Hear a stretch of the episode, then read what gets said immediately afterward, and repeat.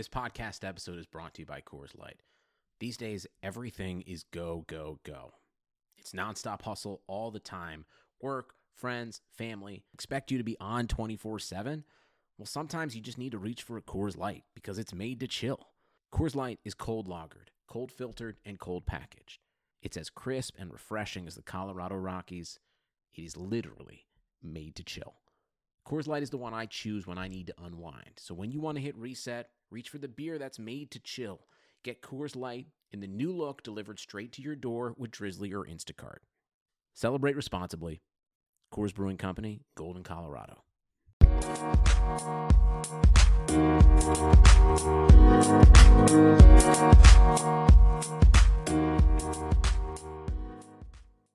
It is match day seven of the NWSL Challenge Cup, and this is the Equalizer podcast as NWSL teams conclude the preliminary round beginning on Sunday morning when the Washington Spirit defeated the Houston Dash 1 to 0. The Spirit finish on seven points, the Dash finish on four points. Neither one of them will be the number one seed. Neither one of them will be the number eight seed. That's about all we know at this point in time.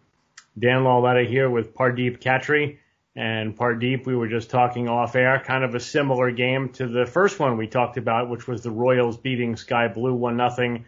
I was looking forward to this one kind of a lot, and uh, I wouldn't say I'm disappointed, but I was disappointed that it was so one-sided in favor of the Spirit because I don't think one nothing tells the story of this one. What, what about you? For sure, I was hoping that maybe Houston would I don't know, come back from that Sky Blue game that they played on Wednesday, where they weren't showing at all signs of those first two games. They were very, very exciting to watch, especially going forward. But I don't know. I don't. It's possible that they were in some ways less effective today than they were in their last game. I thought about this game, and, and I hate to always start with what the losing team didn't do well but they were playing like their halfway press, which I really enjoyed uh, because they thrashed the Reign with it. But in this one, they were sitting off, but then they weren't. There was no line of confrontation. They were letting the Spirit, who were very patient to their credit, they were letting them go through the midfield unopposed. Then they were letting them get into the final third, and it wasn't like the Spirit had a lot of chances, but they did have two or three shots from distance that went right at Jane Campbell and were easy saves. So I'm curious what exactly was the Houston Dash game plan. I did catch a little bit of Clarkson post game who said the lower block was because the team was a little bit tired, uh, and I have more to say about that. But I'm I'm not really sure what they were trying to do. When they did get the ball, they just kind of booted it forward. And A didn't have any plan to attack, and B didn't give themselves any break from defending because they were giving it right back.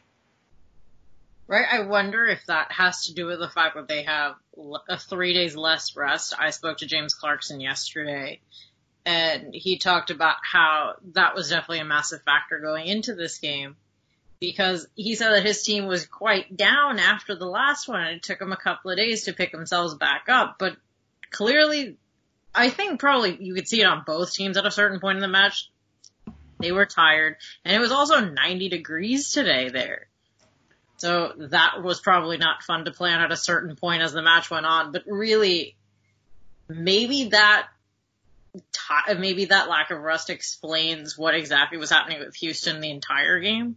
Yeah, that could be, and you're right about the temperature and the sun has been unbearable. There hasn't been that I can tell a cloud in the sky during these day games. So whatever the temperature is for these day games, it's hitting them full on. But my question is, because I got a few Twitter mentions about how, you know, the Dash were on half the rest as the Spirit, and this is when we're catching up because when Orlando dropped, it wasn't going to be perfect anyway, but Orlando dropped out, and then there was, you know, two teams played, and there was a little break, and so now you basically got, you know, the four teams that played on that first day against the four teams that are doing it with a lot less rest. But if that's the case, then why not sit Mewis, Daly, and Groom and just let them go for the knockout round because I'm concerned now that the Dash may have thrown away their fitness or their uh, re- ability to recover in time for the knockout round, which is way more important than this game. Honestly, totally agree with you there. I mean, you, you, I wonder if at this point the reason that they started those players is because they wanted to get better seating. But but I don't I know that that matters. Right, exactly. I was about to say, I don't know if that really will pay off in the long run because from my point of view, I think as long as you're avoiding the courage, you probably have a shot to get to the next round, but clearly in the Dash's case, you are going to have it tougher if your best players don't have at least some rest. Right. And the only real player that they rested who we think will start is Megan Oyster. She right. Didn't play at all, so that's a that's a good thing uh, for them going into the knockout round, which will be Friday or Saturday. But not only with the seating, but even if you decide, all right, the seating doesn't matter because we're not traveling and it's just whatever. And I, I understand that there is a schedule that the teams do know about based on the seeding of when they'll play their quarterfinals, but it's the NWSL, so they don't like to tell anybody else about these things. So maybe that, but you can't possibly like fudge where you're going to go based on this game because there are so many possibilities based on draws, wins, losses, goal difference, total goals. It's impossible to even figure it out at this point with three games to go still. Yeah. I mean, going into this round of matches, we had what? five teams tied for second place on yep. So I think this last round of games was always going to set up for a little bit of chaos, but mostly because it was just going to be so unpredictable where you would end up until probably the final match. Uh, one other little dash point that I want to mention, and then we'll get to the Spirit, who were very good in, this game in a lot of ways. Bri Visalli, I thought was really good against the Reign. I don't think she played at all in the Sky Blue game and then only got into this one late. Little surprised by that. Maybe, uh, you know, it was a one game thing and she just isn't, you know, at the top of the depth chart at this point. But if I'm, if I'm a Dash fan, I want to see Bri Visalli on the, on the starting 11 come next weekend. Oh, for sure. I mean, it definitely probably helps that she hasn't had minutes. At this point, so much of the talk is going to be about who's rested and who hasn't. But yeah, for for sure. But having her as an option and clearly somebody who doesn't have as many minutes on her, that is only going to be a good thing for them, whoever they end up playing. Yep, and the two best chances they had were basically they had the one chance uh, late in the first half where Daly got in and took the shot from a weird angle, which I think watching the replay may have hit the corner of the woodwork, but either way it didn't go in. And Visalli had a couple of late crosses when she had space down on the right side. The other thing is Daly and Groom do not know how to play even nine tenths, um, you know, of their most, you know, energetic. Like they are a hundred percent when they're on the field. They don't know any other way. So you're, you know, it's not like they could have saved themselves within the context of the game because just neither one of them know how to do that. So, um, we'll, we'll see what happens with them. Let's talk spirit because Rose Lavelle ankle injury. So hopefully we're not back on the Rose Lavelle every game. Let's check the injury report, but she didn't start. She wasn't on the bench. And remember, she changed that Portland game. Her and Hatch came in and changed that game. Now they lose Sullivan. Um, hopefully we'll get a little bit of an update in the second half of this podcast on uh, Andi Sullivan's condition, but she had to come out. But I thought the Spirit were good. They were patient because sometimes that middling block leads you to just kick the ball away because you get frustrated. And I didn't see any frustration at all out of the Spirit. And I thought this was a really impressive job to really dominate this game without their best midfielder. And, uh, you know, with the dash kind of sitting back and inviting them into trouble, and they never took that invitation. I think it just shows that all of this talk about them being better for this tournament and this season, if this is all we have for this season, really like they're demonstrating it. And I think of all of the teams that could possibly, you know, change the order of how the playoff teams, quote unquote, because we're not really having playoffs now. If anybody can break into that sort of group, it's probably them, and they can. T- and now they've proved it without having someone like Rose Lavelle around. And I mean, again, until the game got later. Everybody looked a little bit tired and pro- uh, probably from both the weather and just playing a lot. They were totally dominant in that first half. That first half, outside of like what, a couple of minutes where the Dash had a couple of chances, was all them.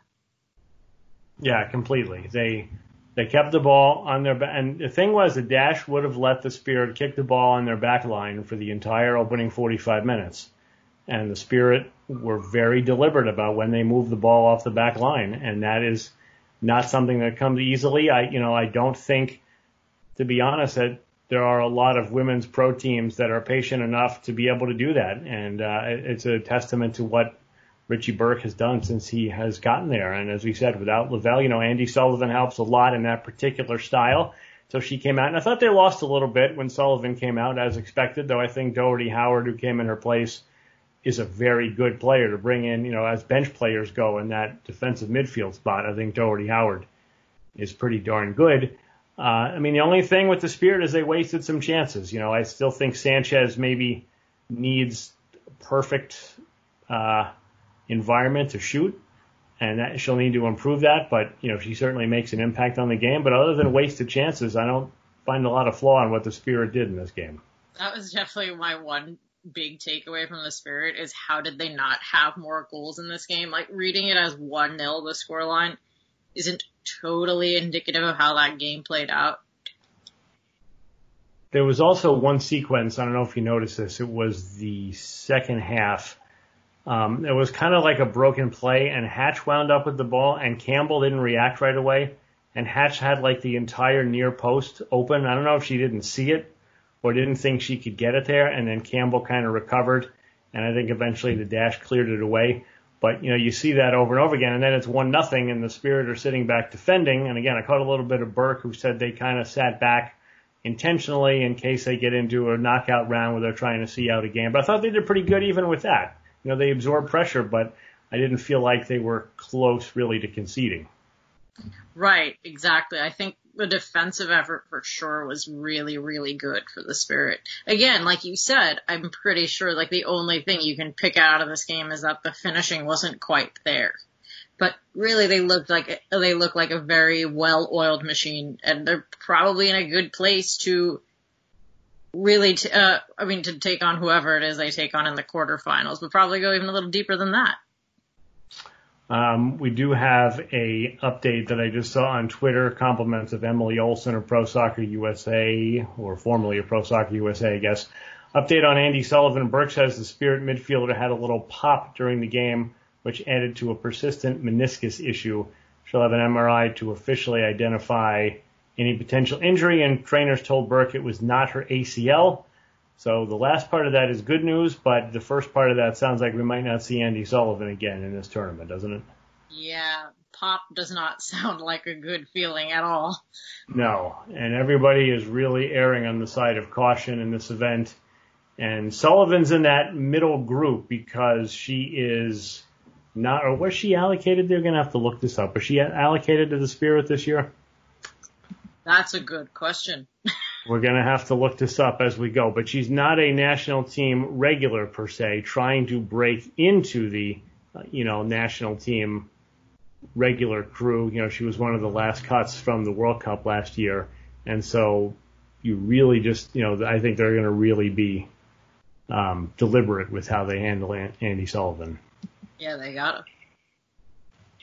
Let's give the final word. She is not an allocated player in 2020, so that means that she's not officially part of the group where the U.S. soccer doctors are kind of monitoring what she's doing because she's being paid by the Spirit and very convoluted there. Um, real quick, you know, as we wrap up, um, do you put the Spirit as the number two ranked team if you were doing the Pardeep Power rankings? Hmm. which I think has a nice ring to it. By the way, um, would you would the Spirit be number two right now for you? I have not thought about power rankings one time. I will, I will be honest. I have a family member who told me I should never do power rankings. Okay. but it's okay. She, I can handle her. It's fine. But, uh, power rankings. I think I would probably put Spirit there. I haven't quite thought it out yet, but I feel fairly confident about that. That'll be interesting if they don't, if they do end up on the same side of the bracket as the Courage. Though I haven't looked that hard at the bracket, so maybe they won't. Yeah, it's way too early to worry about brackets. As you know, as we get through these other three games, we'll we'll try to get that sorted out. Here's one other thing for you to chew on a little bit. Both of the teams today played the same goalkeeper for the entire 360 minutes of the preliminary round. Aubrey Bledsoe for the Spirit and Jane Campbell for the dash. And Campbell hasn't missed a game for the dash since midway through 2017, I think. Um, you know, I, look, I think coaches should do whatever they feel is best for their team, but isn't it a little bit, I don't know, dismaying might be the wrong word, but the backup goalkeepers, they went into this bubble, they put themselves on the line, and they couldn't get 15 or 20 minutes in games where you had five substitutions. That seems a little bit counter counterproductive to me. I hadn't thought about it like that because mostly I'm just used to coaches in a tournament setting not rotating their goalkeepers that yeah, Exactly. But I think when you bring in that point about how maybe they're putting their healths at risk by even coming to this tournament in the first place, maybe it doesn't feel so great to not actually get some time on the field. You would also just think you would want to get your backup keeper some time. I mean, you know, they even if in her season, if Campbell plays all the minutes like she did last year, you probably get your backup keeper in there for some preseason action. Maybe there's some sort of scrimmage during a bye week during the season and the backup keeper gets in. Just seems like something that you'd want to get those players in the game. You know, and, and no one was going home after the preliminary round. Last thing, both coaches really harped on the fact that the teams were tired. Uh, you know, James Clarkson said two weeks in the bubble and it started to get a little bit trying on his team uh, mentally and physically. You know, the spirit with the team with a little extra rest, but Burke right off the bat in his press availability said this has not been, you know, this is not really an easy format. Uh, you know, any thoughts on that? Do we think the, is the knockout stage going to be a little choppy, or is it start going to is it going to start to become better soccer? Because I think the teams obviously are going to have to start doing. You know, there's no more experimenting because you got to win after this. I think part of it will depend on how much rest everybody gets. Hopefully it lines up enough and it's not as imbalanced as it is currently. But yeah, at a certain point, I wonder if throughout the rest of these games before the knockout start, you're going to see everybody just looking tired. And now that you've put this on my mind, it really makes me worry about the quality of the game knockout rounds. I hope it's I hope it's good. But I mean, these people are also professional athletes who really get up for knockout matches and stuff like that. So yeah, I I think it's going to for the most part be better. I'm worried if maybe one team hits a wall and they play another team that just starts flying and then you get a lopsided knockout game. But I think it's going to be better. I think. Yes, I'm crossing my fingers for it. I'm holding out hope. But again, I do, I am concerned about the dash because they really went all in with Mewis, Groom, and Daly, and I don't think they can win without those three players playing well. And I hope that they can at least play well enough to give them a chance because if not, they're not going to have a chance no matter who they play. Right, that was definitely a choice. I mean, every knockout tournament in the history of knockout tournaments, you have to manage minutes.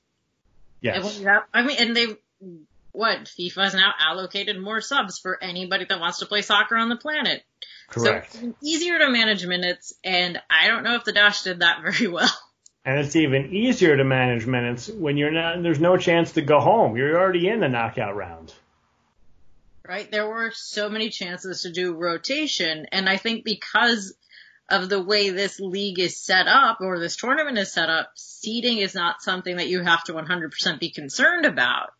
So it was right there for every team to do some amount of rotation. Absolutely. Very. It, that might be very costly. Very curious to see what the Courage do in their final game against Sky Blue. They've got that number one seed locked up. Very, very curious about that. I've got one more Richie Burke quote. This one courtesy of Rich Webster.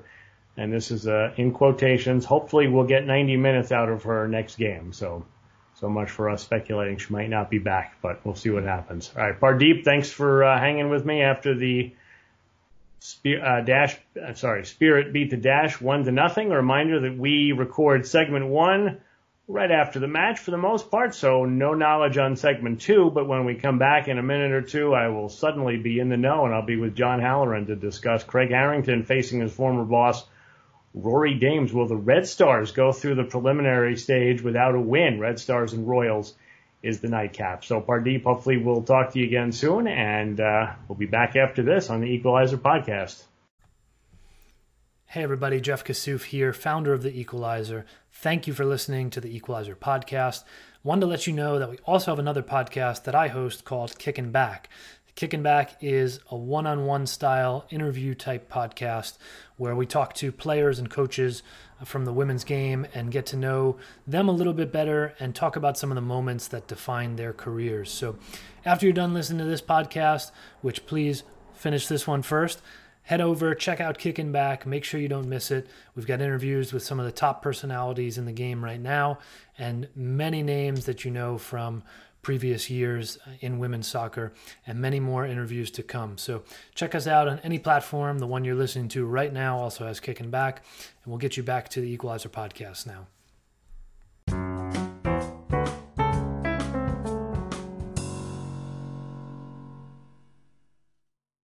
Match day seven, segment two. Dan Lauletta now joined by John Halloran. Before we get going on the uh, one nothing victory in the evening for the Chicago Red Stars over Utah Royals FC, reminder to please check us out on the web at equalizersoccer.com or for premium content, equalizersoccer.com slash subscribe. And if you like what you hear on the podcast, please remember to rate and review the Equalizer podcast today. John, the Red Stars finally get a breakthrough. Casey Short with about five minutes till uh, full time plus stoppage time, and they beat the Royals one nothing. But story of this game for me, what in the world was going on in the first half? The Red Stars finally woke up in the second half, but that first half with the lineup the Red Stars had out there, um, I'm starting to wonder uh, whether the Red Stars are going to get figured out. I think it's a fair question. Uh, they didn't look very good. They looked very static. They they kind of sit in their shape and you don't see a lot of interchanges or overlaps. They don't seem to create even a lot of opportunities. So this isn't this isn't an instance in which they're creating 10 shots and just not putting any of them in. You know, in some of these games, they've only created a handful of shots and uh, they have two goals now. I mean, even, even though they saved this game, they have two goals over four games and neither of those two goals were scored by anyone on their front line. They got one from Morgan Gautreau in that first game, and then they get this one from Casey Short late. So you've also got to ask, I think, a serious question about their front line. And, you know, everybody knew that this was the question heading into this season and how they were going to rebuild their attack. And I don't think it's fair to ask them to be able to do that over four games, but the lack of chances certainly is something that has to be a little bit concerning. Yeah, because they're not playing like a team that is just trying to figure out how to score. They're playing like a team that is tr- looks like they're trying to figure out how to create. And I get Nagasato didn't play, and that she's a very important part of the attack. But I think they had 11 on that. A should have been good enough to create more than they did, and B to be fair, should have run circles around the 11 that Utah had out there because they didn't even have Amy Rodriguez and they're playing people out of position. You know, Jonsdottir's in the back of a 3-5-2. That's not nearly her best position. So they should have run circles around Utah, in my opinion, on this night, regardless of whether they scored. And they didn't. They started to a little bit in the second half, but not nearly enough. Yeah, I, I agree. You looked at what Utah was putting out there with no Vera, no no A Rod, not starting, Del Fava not starting uh, or not playing, Ball not starting. Um, they there certainly should have been, or you would have expected there to have been a better attack. I think overall you can say that there have been some bright moments out of Savannah McCaskill. She's done some things which have uh, indicated that there's the possibility that, that she can become more of a focal point. I think you've seen some good things out of Kealia Watt. I thought Katie Johnson changed things at the half a little bit for Chicago, but there's still, I would seriously question at this point how much Rachel Hill is contributing to the attack. I just don't think there's enough being done in that front group. And like you said, looking at the lineup that Utah put out there tonight, it definitely should have been better. And you don't want to knock the fact that Gautreau had the goal and Casey Short has the goal because you want scoring from secondary sources. you just don't want those to be your only goals because when Gautreau came off, and hopefully she's okay, but that looked like she a pretty nasty injury when she collided with Abby Smith toward the end of the first half. And I'm thinking to myself, the entire allotment of Red Stars goals over three and a half games is now off the field. I do think they had that Casey short play lined up for about 10 or 15 minutes, and they kept trying to hit it. And finally, McCaskill put on a perfect cross. In fact, she almost scored earlier when Smith caught it and she kind of knocked it out of right. his hand right. a little bit.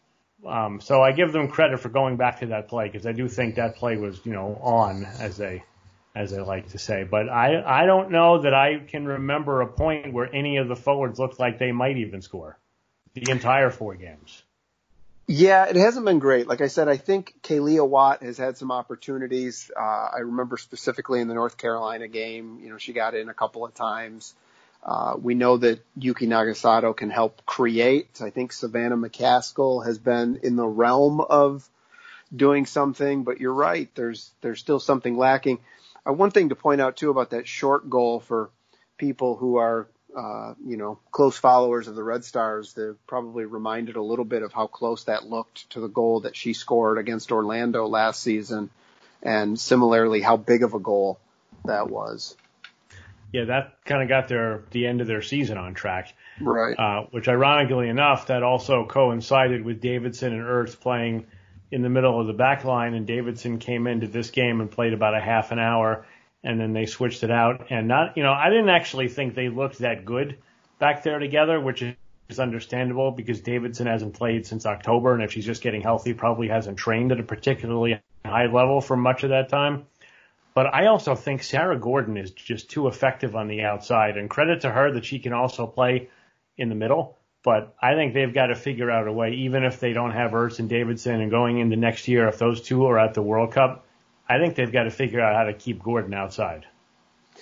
Yeah, I don't disagree. I think that they were strongest last year at the end of the year when they were playing Davidson and Ertz there together at center back. Obviously, Davidson got hurt right before the final, so we don't know how that would have turned out uh, differently, if at all. But uh, Gordon's great there. I do think that, and this is probably an unpopular opinion, but as as much of a believer uh, as I am in Ertz playing the number six for the U.S., I don't think it's ever looked quite right for Chicago. I think Chicago is better off when Ertz is in the back and Colaprico is playing the number six. I think when Ertz goes into the midfield, it just sets something off in there, whether it's pushing Colaprico out of position, um, that the midfield never seems to be quite right. So I do think they are stronger as a team with Ertz playing center back. Yeah, I agree. I think I've gone back and forth on this a little bit, and I think I said after the first game when Ertz was in the midfield that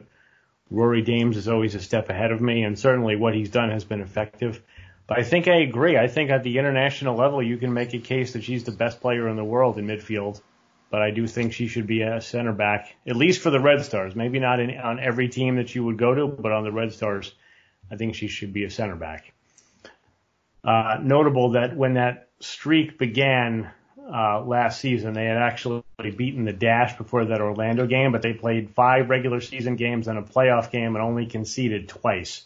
Uh, I do think there was a PK that either got saved or was missed in that group, so you know you have to be fair and point that out. But then another 30 minutes today without conceding, and that's with Ertz and Davidson in the center. And remember, as you said, Davidson didn't play in the final, so you don't count that uh, when you're counting it back. Now, as for the Royals, they got Kelley O'Hara back, and they decided to use her minutes at the end of the match instead of the beginning of the match. And I thought she looked okay, but similar to Davidson, probably hasn't trained at a really seriously high level for very long since we last saw her, which was, I don't know, did she play for the national team at the end of the year?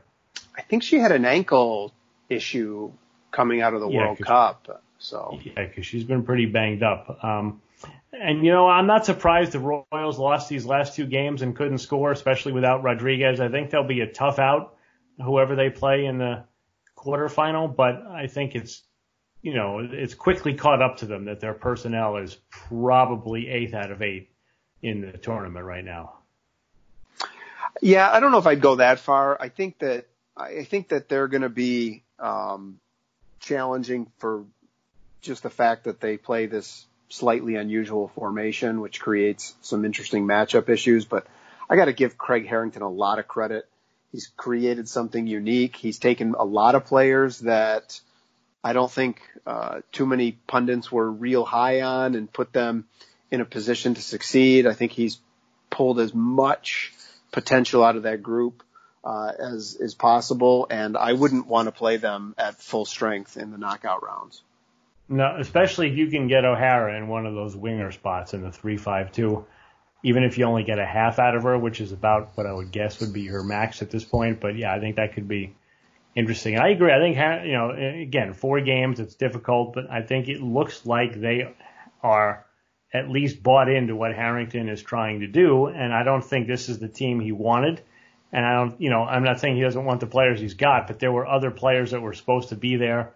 You know, Press, maybe Marozsan, some others.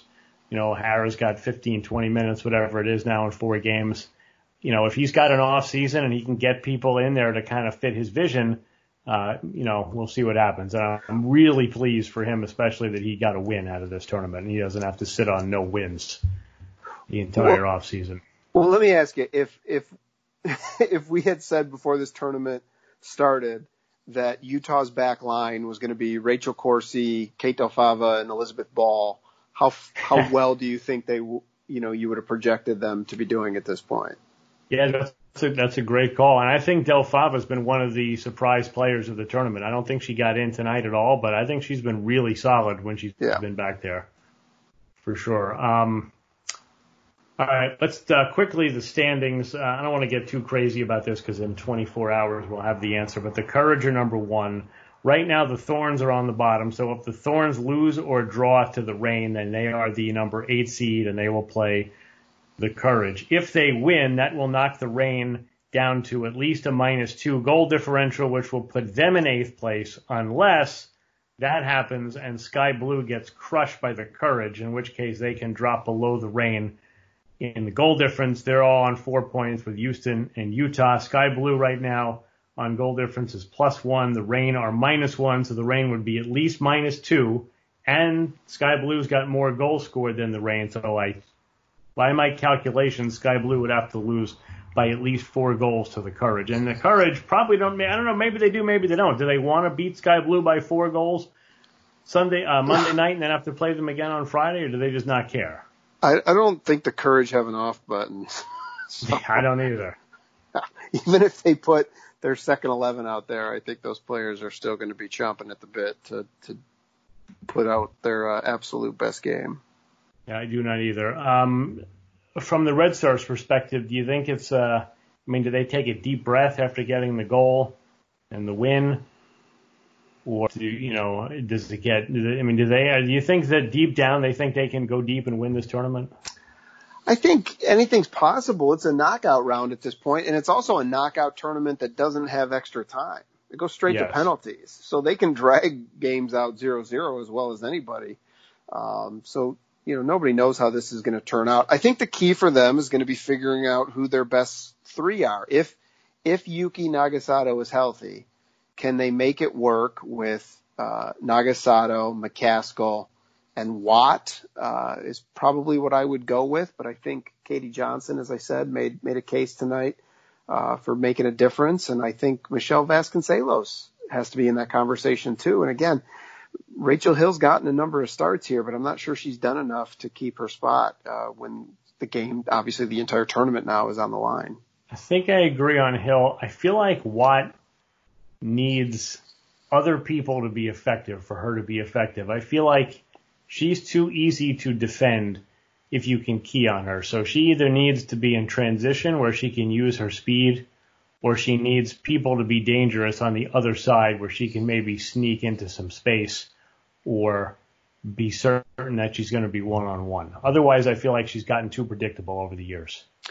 I, I, think that's a fair criticism. Um, you know, you can see when she gets in these 1v1 positions, she, she works herself maybe half a step of space, but it's often not enough to get off a shot, or if it is, it's a shot where she's slightly off balance or she puts it off frame. So I think she's having a hard time creating enough space to get off uh, the shot that she wants to get off. Uh, anything else of note for this one or looking ahead to the final final match. How weird is Thorns Reign going to be in front of no fans in Utah? Yeah, I don't know. I mean, the Reign obviously have been one of the more disappointing teams outside of the 20 minutes, uh, the, last 20 minutes of their last game. They, they had a pretty abysmal performance there as well. They really have not shown a lot of ideas. That they've been pretty stagnant uh, team of their own. And uh, before we go, I'll pose a question that I posed to, to Pardeep in the opening segment.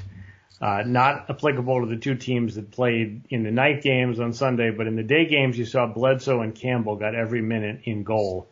And I kind of feel like that is almost a disservice to the backup keepers that, you know, I realize it's a competition and you've got to prove yourself, but they put it on the line to train, stay in shape, get in shape, went to the bubble, you know, if you took on some sort of risk, and it just seems odd, competition wise too. But you know, I felt like you'd want to at least get your backup keeper 10 or 15 minutes, even if you, especially with five subs, if you didn't want to go a whole game with them. Well, the thing I didn't understand, which is kind of related to that, is that as far as I know, Chicago was the only team that did, I guess Utah just kind of did it, but they, even Utah kept some of their key players in for this game we didn't see a heavy rotation. We saw rotation. Teams change their players uh, up, but they often change three or four players each game. And I really would have thought more teams would have taken advantage of the fact that nobody was going to get eliminated from this group stage. Why weren't you doing a full 11?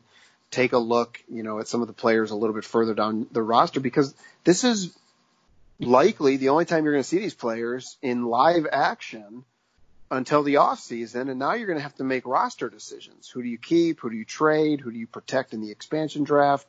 So we can take a look at that with keepers, sure, but I was just surprised overall as a theme that more teams didn't look at uh, a heavier rotation here. Do you think it's coaches being, I don't like the word afraid, but hesitant to do something that might cause a result that will, that would reflect negatively on them? Maybe, and I think, listen, you don't you don't end up coaching at this level unless you're a pretty hyper competitive person to begin with. So I think it's hard for a coach to take a step back and say it's okay if we lose here, um, even though a lot of them like to say that.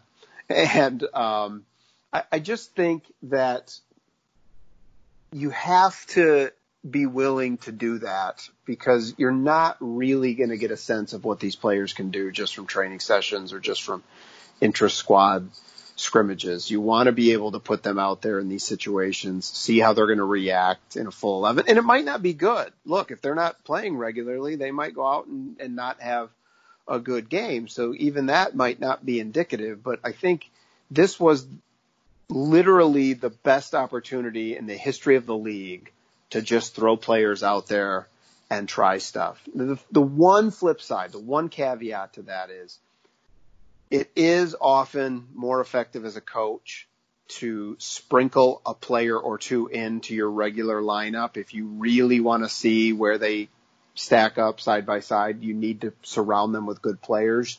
If you just dump your second 11 out there. I agree with that 100%. Yeah. So there is, there's a caveat to that where like if you're looking at two players in a specific battle at a specific position, you have to keep that a fair comparison, meaning you have to surround them with good players. Um, but again, four games in 16 days, I, I don't see why more of these coaches didn't take one of those games and just say, I'm going to give this to the bench, um, give them a run out, maybe as a reward, as you mentioned, for being in the bubble and all of that, but just to take a look at them before we head, because again, you know, a couple of these teams are going to be eliminated a week from now and we're not going to see them play, and their coaches aren't going to see them play again until next March. And, and with got, the, go ahead. Well, I was just going to say, you, again, you have to make roster decisions coming up here. And the Australian season, if it even happens, is now going to be different, and it's not going to suit the NWSL players. Aren't going to be able to go over there because they're extending their season to overlap. So it's going to well, be a whole different decision yeah. now. It, yeah, and, and you know, I just on that note, I'm curious. Do do some of these players take off for Europe in August because what's the point in sticking around here right now? It's fair. Yeah. Especially, you know, the virus seems to be mostly under control over there. Mm-hmm. That's a good point. Yeah. That's a long time not to play. Very long time. And, you know, in this night game, especially, and I don't mean Gautreau, because that was a collision. But players were dropping all over the place, and that's Yeah. what one of the big worries was that the fitness was going to go, and Yep. it might just be that this is when the fitness went. Though it didn't happen earlier, but it, I thought it did happen quite a bit in the night game where players were going down with what looked like muscle injuries. Well, we saw we saw Sullivan go down with a non-contact in that first game too. Right. Yeah, and that's what we're going to be looking at Monday: Sullivan and Gautreau injury updates.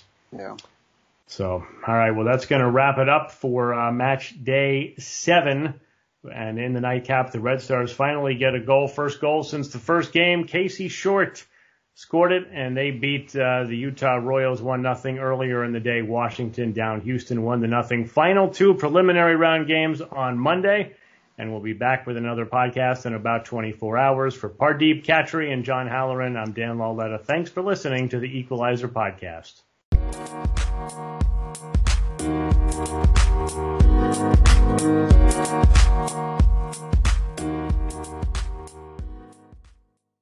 Nobody builds 5G like Verizon builds 5G because we're the engineers who built the most reliable network in America. And the more you do with 5G, the more building it right matters. The more your network matters. The more Verizon engineers going the extra mile matters. It's us pushing us. It's Verizon versus Verizon.